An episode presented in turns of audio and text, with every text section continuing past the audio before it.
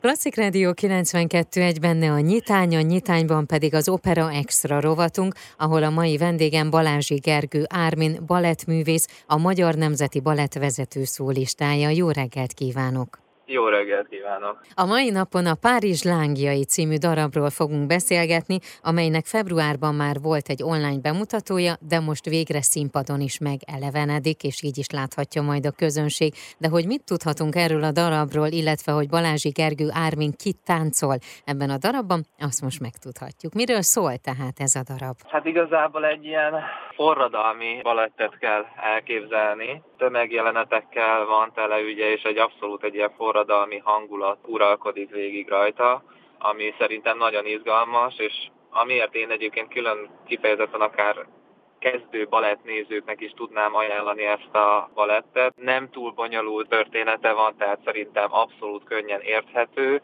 valamint nem, nem mondanám egy nagyon hosszú darabnak, tehát nem egy hattyúkszava, tehát szerintem akár mint az előbb mondtam, kezdő balett ismerkedőknek is ajánlanám, mert szerintem nagyon látványos, tényleg a tömegjelenetek is nagyon-nagyon jól néznek, és azt hiszem, hogy a, a balett technikából minden, minden egyes trükköt megvillantanak itt a táncosok, akár partnering részről, akár tánc részről, Szerintem ez egy nagyon-nagyon jó darab, fantasztikus koreográfia, gyönyörű szép jelmezek és díszlettel. Hát és az, hogy ugye nézők előtt leszünk, hát azt meg hát nagyon várjuk őket, reméljük, hogy sokan jönnek. Te kit játszol ebben a darabban? Én az első felvonásban táncolok ebben a darabban. Én a egy, egy színészt játszom. Hát igazából nekem van egy kettősöm itt az első felvonásban, és igazából én vagyok az, aki megtalálja az iratot, ami igazából tulajdonképpen kirobbantja ugye ezt az egész forradalmat, aki megtalálja azt az iratot, ami hát ugye bizonyítja itt a mismásolást. Ezáltal igazából engem megölnek ugye az első felvonásból, és a kedves partner nem viszi tovább a hírét ennek ugye a levélnek. Nekem egy nagyon erős első felvonásom van, és utána hát, sajnos meghalok, de a kulisszából még tovább viszhetem a darabot, de egyébként egy másik szereposztásban, még a harmadik felvonásban is táncolok egy, egy hát szerintem nagyon-nagyon nehéz kettőst egyébként, egy padödőt, ami igazából az a neve, hogy szabadság padödő.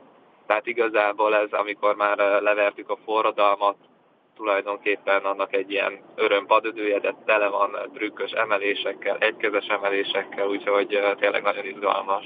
Igen, erre szerettem volna rákérdezni, amit most Igen. egy picit bele is mentél, hogy a koreográfiáról beszéljünk egy picikét. Hát ugye Mihály Messerer a koreográfusa, akivel hál' Istennek már volt alkalmunk dolgozni, akár a Laurencien, illetve a Don Quixote-on is, ugye az ő verzióját játszuk. Hát egyrésztről megtiszteltetés, mert azért ő is óriási név a szakmában, és hát a, a szakértelme szerintem megkérdőjelezhetetlen. Nagyon örülünk, hogy vele dolgozhatunk. Róla tudni kell, igazából ő mindent is megkövetel technikailag tőled, úgyhogy tényleg a, a legmagasabb technikai szinten kell az ő darabjait táncolni, és rengeteg nagyon nehéz lépés anyag van benne, tehát itt akár trükkökre gondolok, amit mondjuk nem minden balettben mutathatunk meg, vagy van rá lehetőségünk, de ebben nagyon-nagyon sok, pláne a fő szólista párnak óriási trükköket kell ugraniuk, nagyon látványos ugrásokkal. Tulajdonképpen az, ez a padödöm, amit én táncolok itt a harmadik felvonásban, csak trükkös emelésekből áll, tehát igazából ilyet még nem is nagyon táncoltam, mert általában az szokott lenni, hogy egy-egy ilyen nagyon trükkös emelés beletesznek egy, egy padödőbe. Na most ebbe öt vagy hat van. Hűha. Tehát, tehát, hogy szerintem rettentően látványos, tényleg nagyon jól is néz ki kívülről ezekkel az új díszletekkel. Amit a legjobban kiemelnék, hogy szerintem lenyűgöző látványban lehet része a közönségnek, és, és nagyon látványos produkciót fognak látni.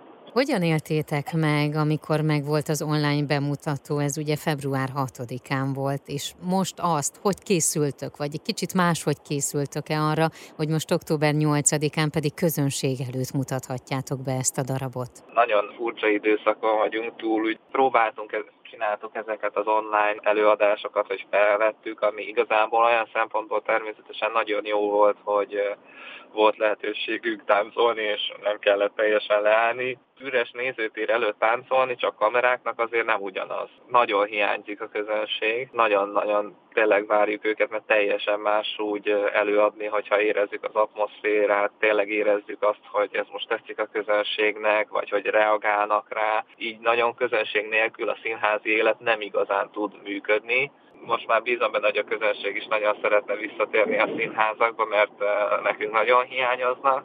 Természetesen annak is nagyon örültünk, hogy még tulajdonképpen zárt színházaknál is tudtunk premiereket bemutatni, de az, hogy most nézők előtt is végre meg tudjuk ezt mutatni, nagyon kíváncsiak leszünk tényleg erre az attraktív balett, hogy milyen hatást fog gyakorolni a nézőkre így élőben, úgyhogy nagyon-nagyon várjuk.